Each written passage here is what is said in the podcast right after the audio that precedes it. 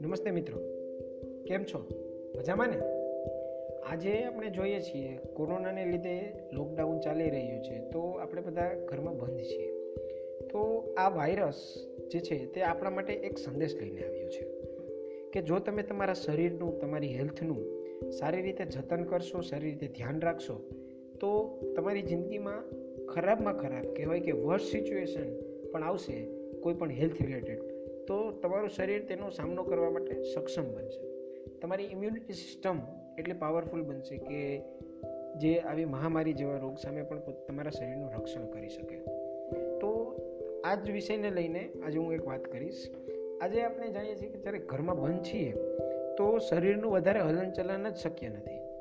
જેના લીધે ડાયજેશનને related problems થઈ શકે છે, જેમ કે ગેસ એસિડિટી કબજિયાત વગેરે વગેરે. આવા સમયે એક વસ્તુ ખૂબ જરૂરી બની જાય છે કે આપણે કેવા પ્રકારનો ખોરાક લઈએ છીએ. તો તેના પર જ આપણે શરૂ કરીએ. શું તમને ખબર છે કે જેમ શાક ભેગી રોટલી, બ્રેડ ભેગું બટર વગેરે વગેરે આહાર જે છે, એ એકબીજાની સાથે લેવામાં આવે છે. તેમ વિરુદ્ધ આહાર પણ છે, જે એકબીજાની સાથે ક્યારેય ન લેવા જોઈએ. જો તેને એકબીજાની સાથે લેવામાં આવે, તો તે પ્રોબ્લેમ કરી શકે છે શરીરમાં. તો જોઈએ તો સૌથી પહેલાં જોઈએ તો ક્યાં ક્યાં આહાર છે. તો તમે નોટ ડાઉન પણ કરી શકો છો. તો કઠોળ કોઈ પણ છે, કઠોળને કોઈ પણ પ્રકારના ફળ સાથે, ચીઝ સાથે, ઈંડું, માછલી, દૂધ, દહીં વગેરે સાથે કઠોળને ન લેવા જોઈએ. પછી વાત કરીએ ઈંડું. ઈંડાને ક્યારે ફળ સાથે સ્પેશિયલી વાત કરીએ તો કઠોળ જે છે, કોઈ પણ દૂધની પ્રોડક્ટ જે છે, એની સાથે ના લેવા જોઈએ, ક્યારેય પણ નહીં. પછી વાત કરીએ ફળ. તો ફળ માટે એક સામાન્ય નિયમ છે કે ફળને કોઈ પણ સાથે, કોઈ પણ અનાજ સાથે કે કોઈ પણ વસ્તુ સાથે ન લેવું, ફળને એકલું રાખવું.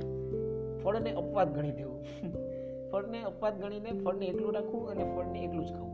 પછી વાત કરીએ તો કોઈ પણ અનાજ જે છે, અનાજ સાથે કોઈ પણ ફળ ના લેવું એ તો વાત કરીએ જ આપણે. તો પછી વાત કરીએ મધ. મધને ક્યારેય ઘી સાથે પછી વાત કરીએ કોઈ પણ ગરમ પીણાની વાત.